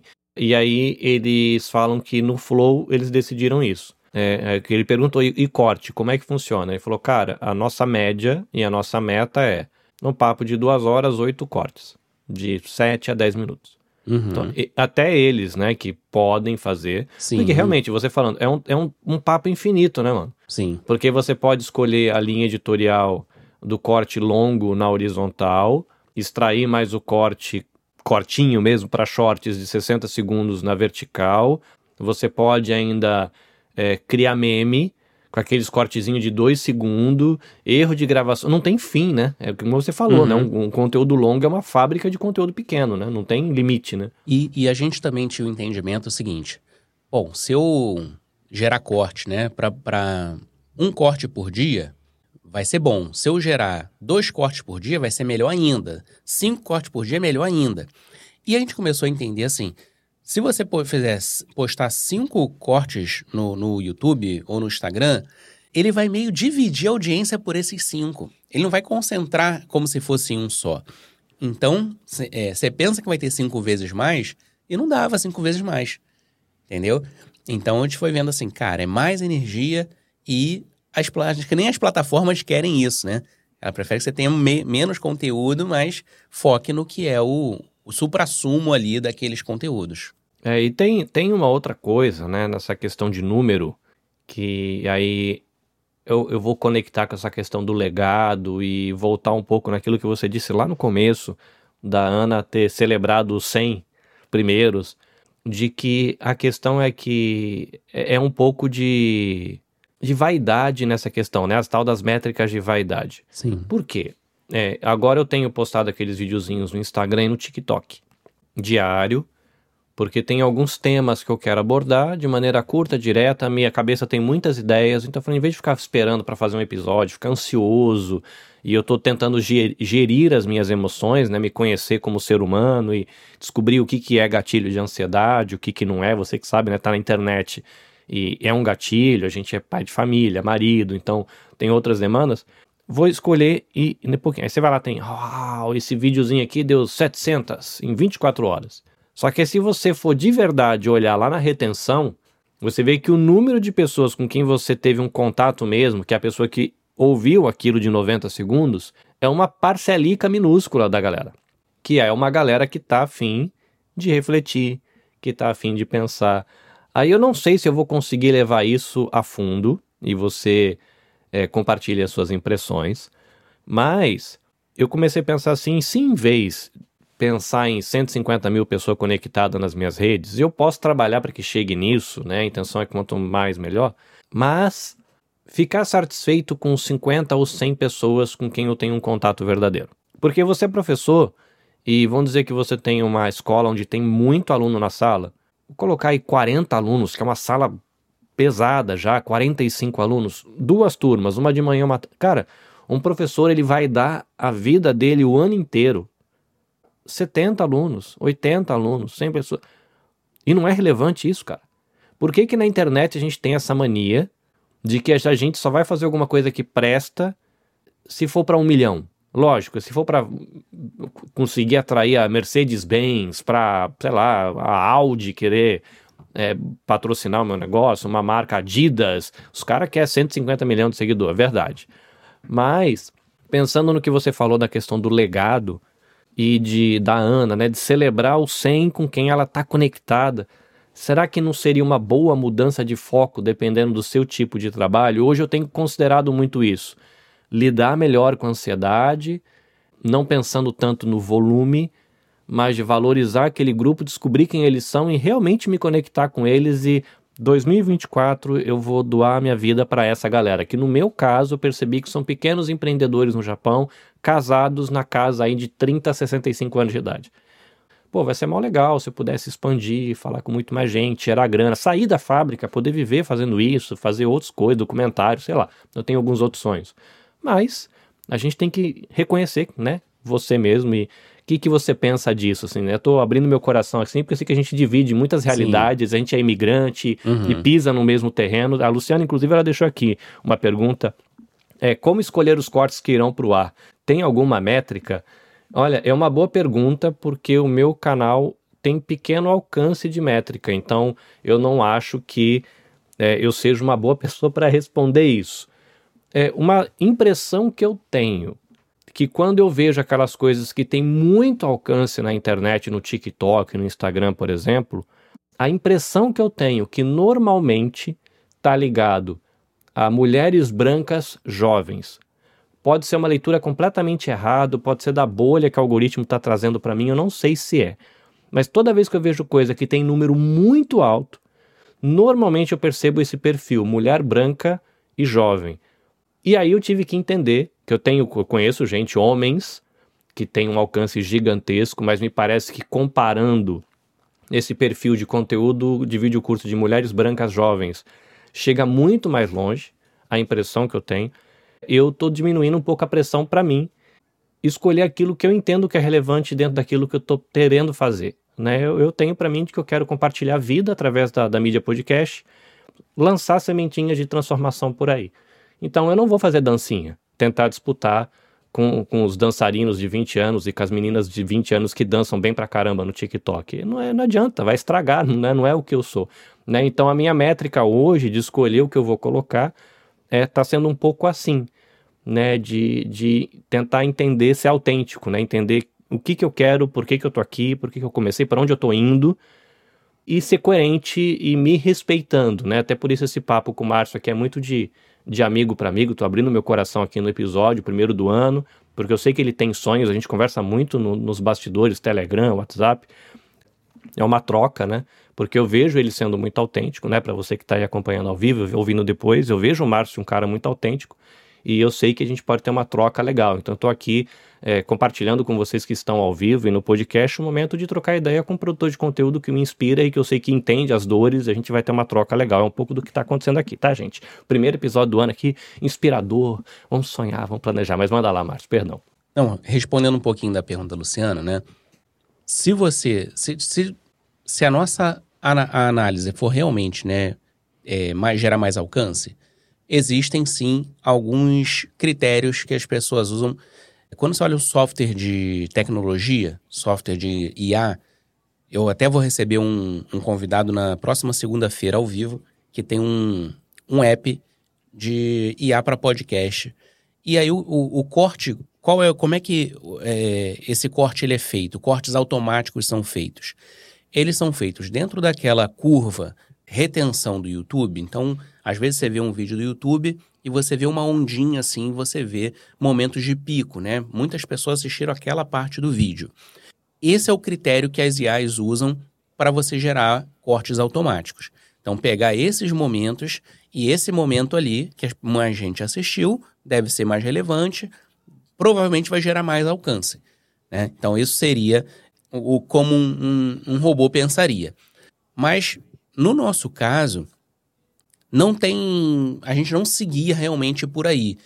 A gente acaba. É, é, a gente acaba não.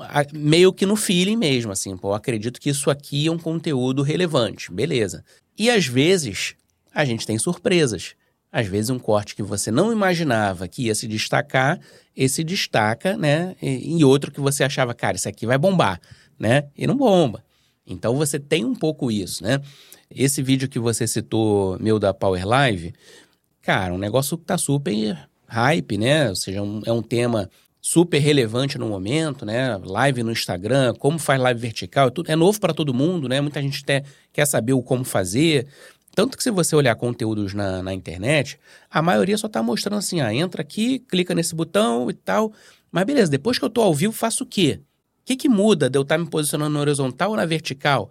Então, no meu vídeo eu falo um pouquinho disso, né? De parte assim, vamos parar para pensar qual a melhor forma de fazer isso. É, então, é um conteúdo que, na minha visão, seria um conteúdo relevante dentro do momento que a gente está. Aí, aí eu coloquei esse corte no YouTube e flopou. O mesmo corte que deu bom no Instagram, flopou no YouTube. É engraçado tenho... isso, não é? Porque é... às vezes eu coloco.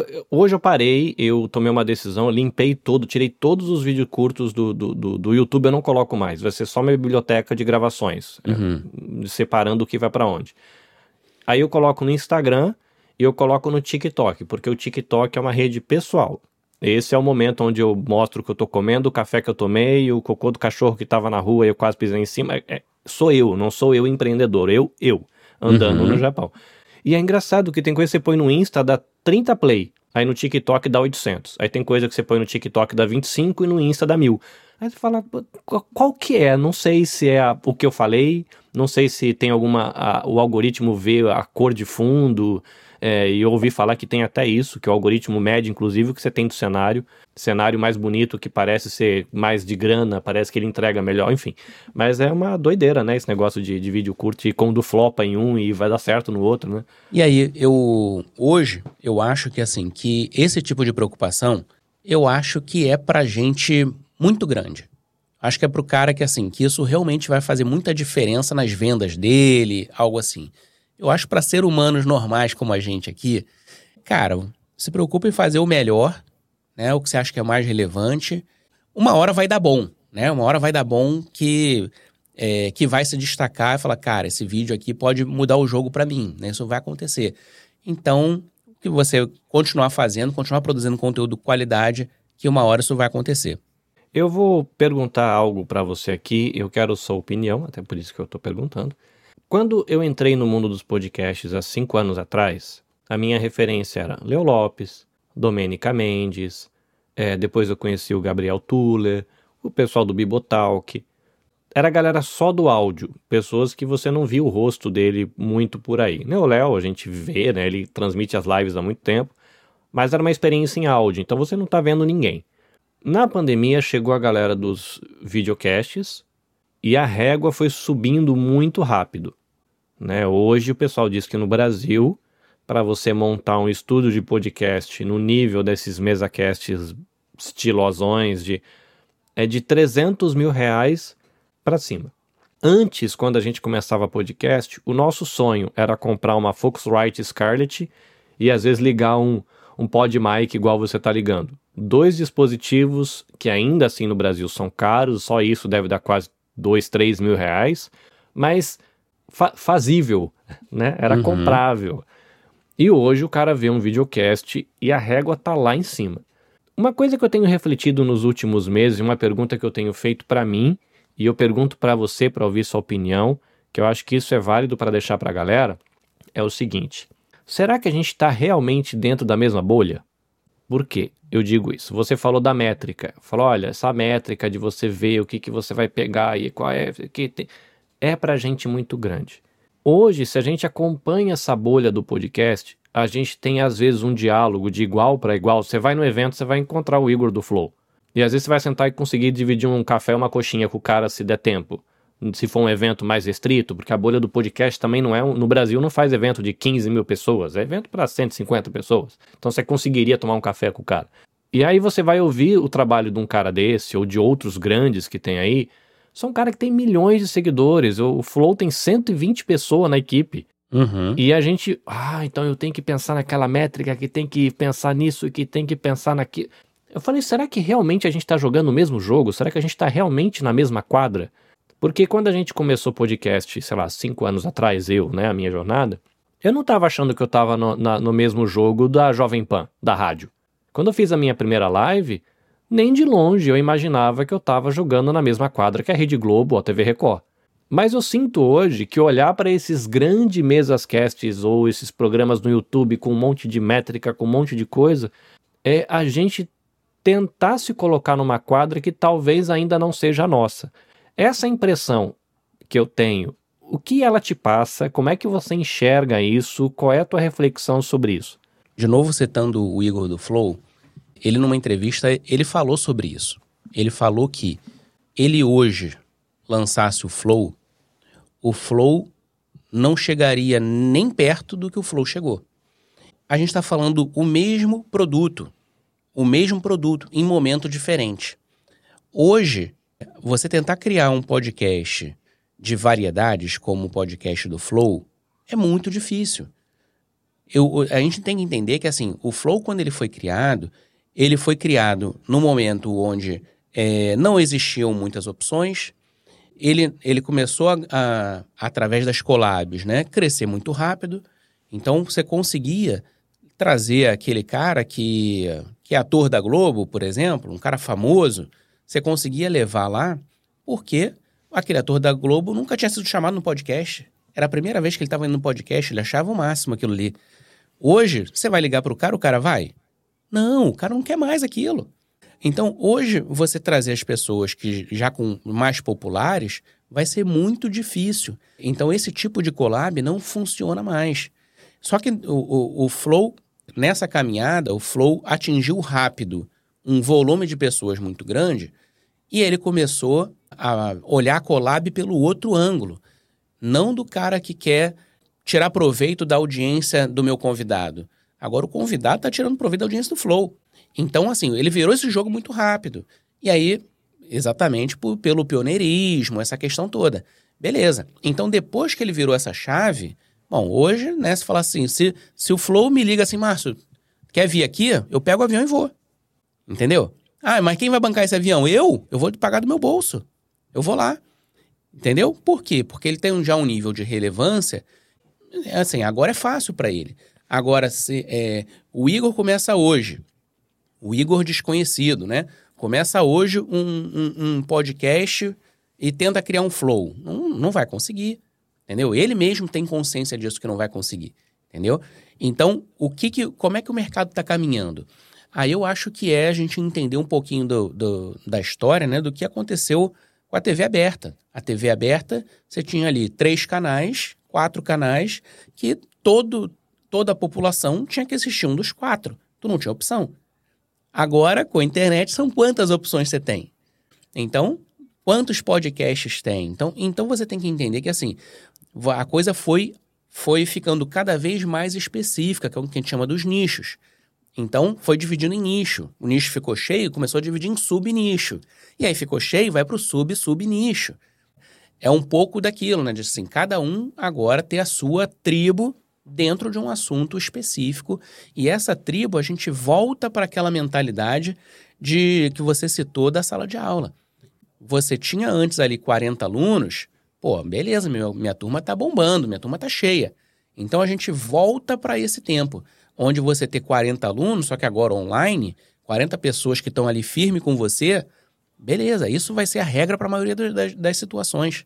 É, eu penso muito nisso porque eu vejo, por exemplo, aqui no Japão, tem uma galera chegando nos podcasts e eu tô conversando com muita gente que nem sabe que podcast é um negócio em áudio que você ouve em agregador. Não sabe mais isso. Uhum. Você tem que, antes tinha que ensinar a pessoa que o podcast era um negócio que era um tipo rádio. E agora você tem que ensinar a pessoa que o podcast é um papo que não tem vídeo. Isso, isso é um pouco do que a gente falou também, que é da pulverização. Hoje está muito fácil você entrar na produção de conteúdo, na produção uhum. de podcast, o que for. Né? Então, se a gente comparar com cinco anos atrás, nem tão longe, né? É, é o que você falou, assim. É, hoje, eu, hoje eu faço uma live e sem precisar mexer em chave de transmissão. Eu faço um podcast sem precisar de RSS. Entendeu? Ô, Márcio, eu posso ir aqui na Apple, eu pego um iPhone 15 Pro Max para pagar em 4 anos parcelado na Apple, pra aquela porcaria me gravar em 4K. Mano, é ignorante. 4K nem o Spielberg gravava em 4K. É uma produtora na mão. É uma produtora na mão. Não, né? a gente olha o telefone e acha que é um mandador de mensagem do WhatsApp. Mano, tem, tem gente fazendo cinema com uma porcaria dessa na mão. Uhum. E um gimbal. É, é um negócio gigante. Aí, o Gabriel está dizendo aqui, um ponto importante é que tanto o Igor quanto o Monark já tinham um público antes do Flow, assim como o Mítico e o Igão do Podpah, o Vilela da Inteligência, eles herdaram uma galera. É, não, eu nem, eu nem tava, eu nem tava citando isso, né? Ou seja, do, do porquê que eles se deram bem naquele momento, né? É, além do pioneirismo, claro que eles não começaram do zero e tal, mas é, a questão é, é, eles, eles começando hoje, né? Eles do zero, começando algo hoje, eles não conseguem construir o império do Flow que eles construíram naquele uhum. momento, né? Então, é, foi esse comentário que o Igor, o Igor fez, que assim, que ele não conseguia repetir nem ele mesmo fazendo Flow. É, e eu, eu acho essa reflexão importante pelo seguinte. Eu acompanho uma galera que está começando aqui e que sonha em ser o inteligência limitada, em que sonha em ser o podpar, em que sonha em seu flow. Então a galera começa. A primeira pergunta que faz, ah, eu quero começar um podcast. Você sabe que câmera que compra? Qual é a máquina fotográfica que compra? Eu falo, gente, você por acaso sabe que com um microfone USB você consegue colocar teu recado para o mundo ouvir? Como assim? Mas e o canal no YouTube? Eu falei, mas quem disse que podcast precisa de um canal no YouTube? E aí eu entro de novo, a gente vai aqui aterrizando na questão da autenticidade, um podcast que tem o seu jeitão. Na minha comunidade aqui brasileiro no Japão, eu vejo os projetos de podcast em vídeo que gastaram uma grana e que não tinha necessidade nenhuma de ter vídeo. Uhum. Que a pessoa tá tendo um trabalhão alugando sala, convidando a pessoa para viajar três horas para gravar, que não precisava dar para fazer em áudio. E a relevância do conteúdo da pessoa não se perderia. Ela poderia se preocupar com outras coisas de repente conversar nos stories com a audiência dela, de repente colocar fotinha do crochê que ela faz no final de semana, porque tem a ver com o empreendedorismo feminino da pessoa, ou porque a pessoa faz produtos naturais, ou porque é cabeleireiro. E aí, aí eu acho interessante, eu comecei dizendo, né, de que eu tive que olhar para mim, respeitar a minha jornada, me conhecer, para perceber de que não adianta eu querer ser o Márcio. O Márcio, ele tem a jornada dele, ele é autêntico e tem um podcast que tem o jeitão dele. Carlinhos, você vai ter que olhar para você, a sua história e ser autêntico, tendo um podcast com o seu jeitão.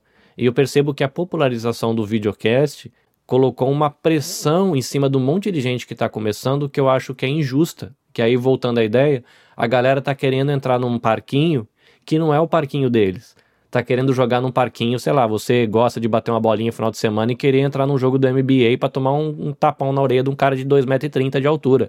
N não é o teu jogo, o teu jogo é lá, brincando com a cestinha, com corrente na beira da praia com os amigos, entendeu? Jogando basquete lá. Né? Essa é uma questão importante também, eu acho que da, da autenticidade é você respeitar você, respeitar o seu timing, né? E, e o, o, o, entorno, né?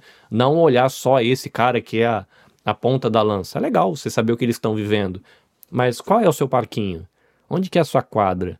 Qual é o seu mundo? Né? É bem, bem interessante e, isso. E eu acho, o Carlinhos, que assim, o fato da gente ter essas referências, né, como a gente está citando Flow, Vilela, a pessoa tem que, tem que olhar com isso para isso com muito cuidado. Por quê? O você querer ser o Vilela é o que muitas vezes tira a sua autenticidade. Ou seja, você pensa que assim, não, eu quero ser o cara, o que, que eu tenho que fazer? O que o cara faz. E aí você deixa de ser aquilo que, que é a sua essência para fazer, para você ser o cara. Você se veste de Vilela e vai. Porque o Vilela fez e deu certo. Então, essa questão da comparação, porque não tem nada de, não tem nada de errado você olhar os outros, se inspirar, falar, pô, isso aqui, olha que bacana, olhar outro cara tem outra coisa bacana. Agora, você entender assim, do que o Vilela faz, isso, isso, isso é o que eu curto. O resto não. Já do que o Igor faz, eu já curto essas coisas. E você vai moldando o seu jeito, beleza. Agora, você tentar ser o Vilela, tentar ser o Igor, é você deixar, deixar de ser autêntico e posso te falar, você nunca vai ser o Vilela. Esse é o ponto. Né? O, um dos motivadores aqui desse papo era eu trocar ideia com você, que eu sei que a gente vive realidades parecidas e então vivemos desafios indo para o mesmo lugar, eu acho que por caminhos diferentes, é, mas numa relação de amizade, trocando mensagem legal. Não queira ser o outro. Talvez se uma pessoa tentar ser o Carlinhos não vai funcionar, porque o Carlinhos é um cara que nasceu no Nordeste, a família criou ele em São Paulo, está aqui há 20 anos no Japão, eu tenho as minhas dores que vieram da família e as coisas que me levaram a pensar e sentir o que eu sinto e as habilidades que eu desenvolvi no caminho, né? Você falou desse filme lá, Quem Quer Ser um Milionário, uhum. que o uhum. cara... Hoje, com 45 anos, eu percebo que ter feito é, laboratório de teatro quando eu tinha 10 fez diferença, de ter cantado em coral de igreja quando eu tinha 12 fez diferença, de ter pegado, sei lá, a primeira vez o contrabaixo na mão na frente de uma igrejinha de 50 pessoas quando eu tinha 13, 14 fez diferença, de ter minha banda no Senai com 16 e tocar no público na formatura fez diferença, de que vim pro Japão e passar carão porque você não entende que a pessoa está falando fez diferença. Aí você percebe que quem você é hoje é fruto de uma jornada, a gente não brota do nada né? Eu carrego o DNA dos meus pais, inclusive com as doenças genéticas, com as predisposições a questões emocionais.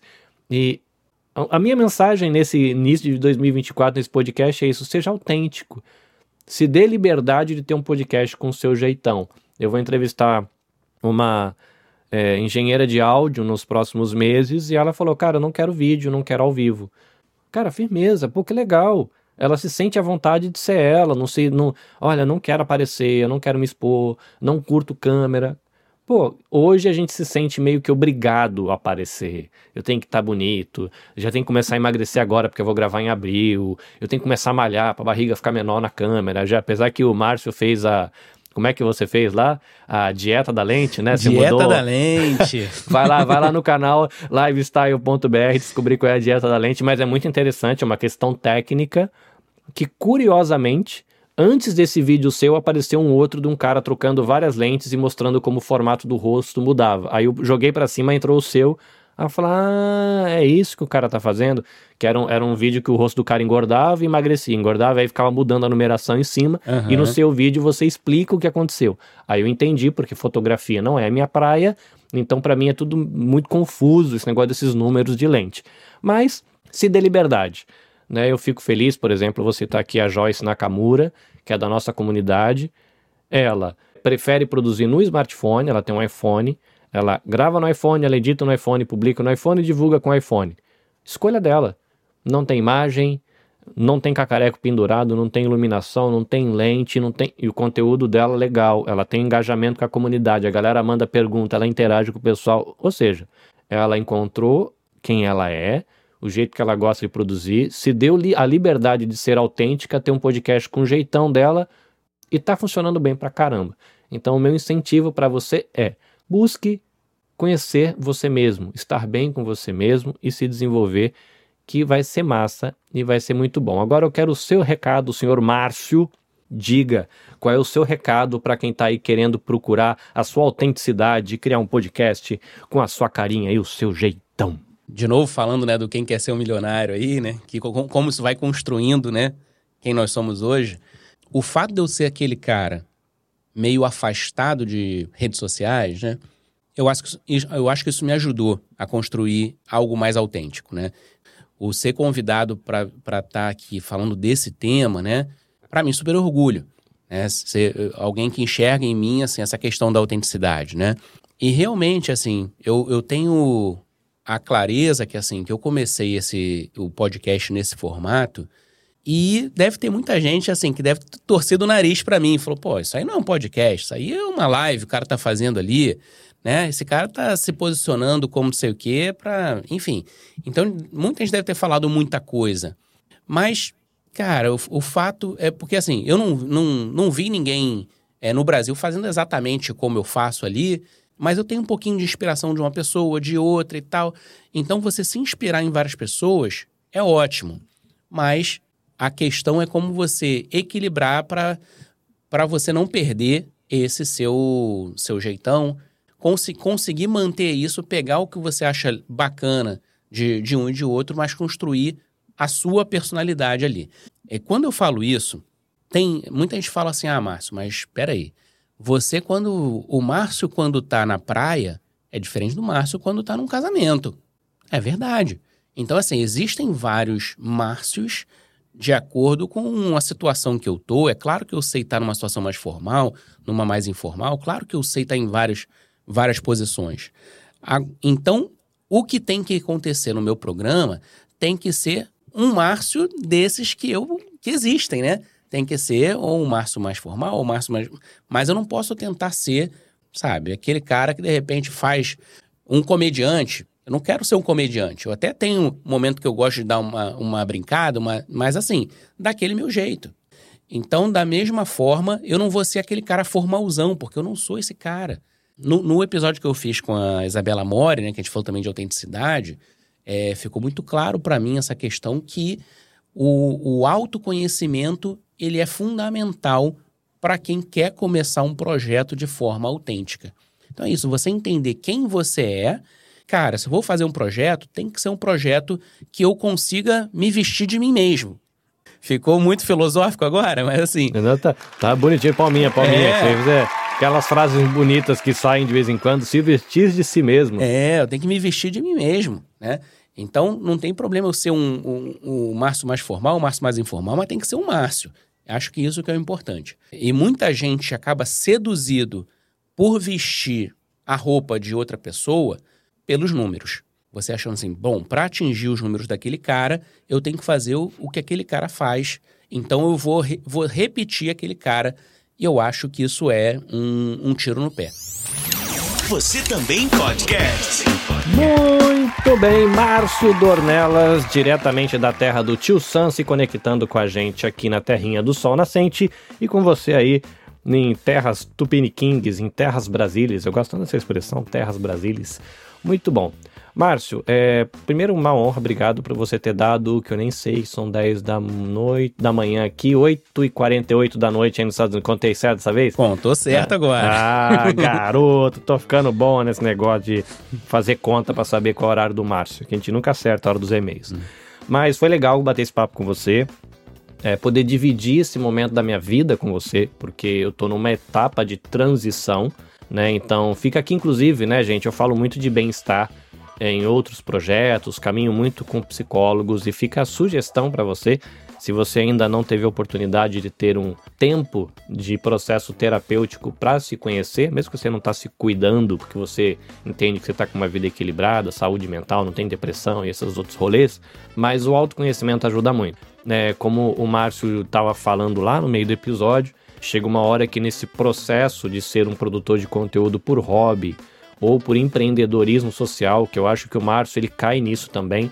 Não sei, Márcio, como você se enxerga, mas eu descobri essa expressão um tempo atrás, conversando com gente que, que trabalha com ONG, que é o empreendedorismo social. E eu me enxergo muito nesse lugar. Então eu tô tendo que trabalhar para conseguir deixar o meu empreendedorismo social, que acontece dentro do meio digital, sustentável. E aí eu percebi que eu sou o limite do meu projeto. Vai para terapia, para tratar questões internas, vai para a escola, ouve o lifestyle para tratar de questões técnicas, ouve o Léo Lopes, ouve Cast News, vê stories do Gabriel Tuller, ouve Domênica Mendes, ouve Aline Hack, ouve um monte de gente boa para você ter referência técnica, referência de carreira, que a gente que já chegou mais longe em carreiras diferentes, mas que tocam o seu universo. Então, se desenvolve, se cuida, procura cuidar da sua carreira e manda ver. E eu fico feliz demais, Márcio, por você ter topado tirar aí duas horas do seu dia para dividir esse momento comigo. Espero que daqui um ano, dois anos, cinco anos a gente possa sentar. Quem sabe um dia eu vou para América aí, ou você vem para o Japão, ou a gente se encontra no Brasil, na Europa, sei lá, fica mais no meio do caminho e a gente poder rir desse tempo, poder contar o que aconteceu. E uma coisa que me falaram esses dias, eu já tinha pensado brevemente sobre isso, mas trouxe peso por causa do comentário do ouvinte, e você falou de legado. Já parou para pensar que quando a gente for, se continuarem pagando os nossos servidores, as nossas vozes estarão aí para os nossos filhos e os nossos netos? Diferente de hoje, que a gente vê uma foto preto e branco do bisavô, é, o seu bisneto, se isso ainda estiver na internet, vai poder ver essa live do dia 20 de janeiro e falou: Ó, esse cara aqui é meu bisavô. Há 120 anos atrás, ele falava isso num negócio que eles usavam lá que chamava internet. né? É, não sei, é meio maluco, mas assim, honrado mesmo, cara. Obrigado pelo seu carinho, pela sua amizade. Você sempre me dá palavras de incentivo no WhatsApp, no Telegram. A gente interage nas redes sociais. Eu fico grato por isso. Você se tornou um amigo que a gente nunca se conheceu pessoalmente. Mas obrigado pela sua amizade e por, por esse papo, assim, por compartilhar um pouco da tua história, da tua jornada. Enfim, pode deixar aí a tua mensagem, deixar tuas redes sociais. Fala da tua escola, quem quer estudar com a tua escola, onde que tá a tua escola, como fala aí. Legal, legal. Carlinhos, obrigado pelo convite aí. Você é um dos caras que apareceram nessa jornada, como a gente falou, aí tem menos de um ano, né, que o projeto começou. E um desses caras que aparece, que pintaram no caminho para ficar. Então você citou aí o Tuller, enfim, tem outras pessoas que entraram nesse, nesse caminho aí. Eu, quando entrei, eu era o, o patinho feio, né? Quando, quando eu comecei a entrar nesse, nesse meio assim. Eu acho que sua esposa, sua esposa discorda da parte do feio, mas. mas, mas o que acontece assim, eu sabia que eu tava. Eu era diferente, né? De muita gente que já estava no mercado já há muito tempo, mas muita gente é, me abraçou. E isso é, é, muito bacana, acho que muita gente entendeu que assim, que eu não tava ali para tirar espaço de ninguém, não tava. Que, e, e, assim, entendeu que quem tá junto, né? Eu sou muito amigo dos meus amigos. Então, assim, a galera que tá junto, eu tô para ajudar e, e vambora. E eu sei que você tem isso no seu DNA também, né? É, por todo o trabalho que você vem fazendo aí no, no Japão. Kid me inspirou, não sei se eu já te falei, mas a gente já teve encontro aqui nos Estados Unidos, já falei, né? A gente já teve o primeiro encontro aqui nos Estados Unidos também, tô tentando unir a galera aqui também. Então é isso, eu acho que para mim, para você, essa questão do, do legado, da história, do relacionamento, já tem, tem muito valor. Então acho bacana encontrar pessoas que valorizam é, isso aí também. Bom, a galera me encontra né, no Lifestyle, então no Instagram é lifestyle.br, no YouTube lifestylebr e toda semana a gente tem um episódio novo aí. Então, na segunda que vem, a gente deu a pausa aí para fim de ano, mas segunda que vem a gente já tá ao vivo, voltando aos episódios aí do, do podcast Lifestyle. E eu acho que esse é o melhor caminho, né? Se encontrar a gente no Instagram ou no YouTube, de preferência no conteúdo ao vivo, segunda noite, oito da noite do Brasil. Muito bem, vou dar uma passadinha aqui no chat. Muito obrigado para a galera que está ao vivo. Tem uma galera aqui que acompanha as duas horas de papo. Ângela Maria, Ângela Maria Escobar, patinho mais lindo do mundo. Como não gostar de você? Vulgo mamãe. Vulgo mamãe. Luciana Souza, sugestão de autor sobre empreendedorismo social, Celso Greco. Já anotei aqui para procurar. Ângela Maria Só Feras. Paula Loyola, muito top esse papo. Parabéns, Carlinhos e Márcio. Valeu muito. Quem mais que a gente tem aqui? O Gabriel Gentil, agradecimento, ele passou um tempo com a gente, não sei se ele ainda tá aí. Ódio Primal, olha que bom, ele tá olha, aqui com a gente. Lulubinho. O Lulubinho, cara, é um cara que eu que eu quando você tiver aqueles encontros, você traz uma galera, cara, eu quero muito estar com o Lulubinho, cara, um cara que eu admiro demais. Não, ele é um fofo, é muito muito gostoso bater um papo com ele. Para vocês que estão acompanhando ao vivo, obrigado, foi muito bom, obrigado pela amizade. Eu recebi aqui é, pedidos de palminha, elogios aqui da galera que está na, na, no chat, então obrigado pelas palavras de incentivo. Isso ajuda muito a gente pensar o projeto, é, a questão de você se valorizar. Isso é muito legal, né? Até o Márcio mesmo, ele sempre me incentiva muito nas mensagens que ele troca comigo. Então, obrigado pro Márcio, obrigado pra galera que está aqui ao vivo, para você que está no Spotify e nos outros agregadores de podcast. Muitas graças, arigato. Foi bom demais. A gente se encontra num próximo episódio. Lembrando que você pode acompanhar os bastidores ao vivo com os nossos erros de gravação, trilha sonora diferente e tudo isso no YouTube e no Spotify é bonitinho, com a vinhetinha original e com as frescureba tudo. Até a próxima. Sayonara. Você também podcast. Dicas e informações para quem quer começar e aprimorar a produção do seu podcast. Esperamos você no próximo episódio.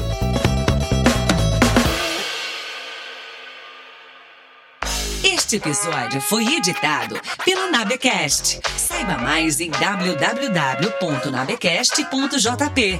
Nabecast, conectando pessoas, desenvolvendo amizades, construindo parcerias e compartilhando vida através de podcasts.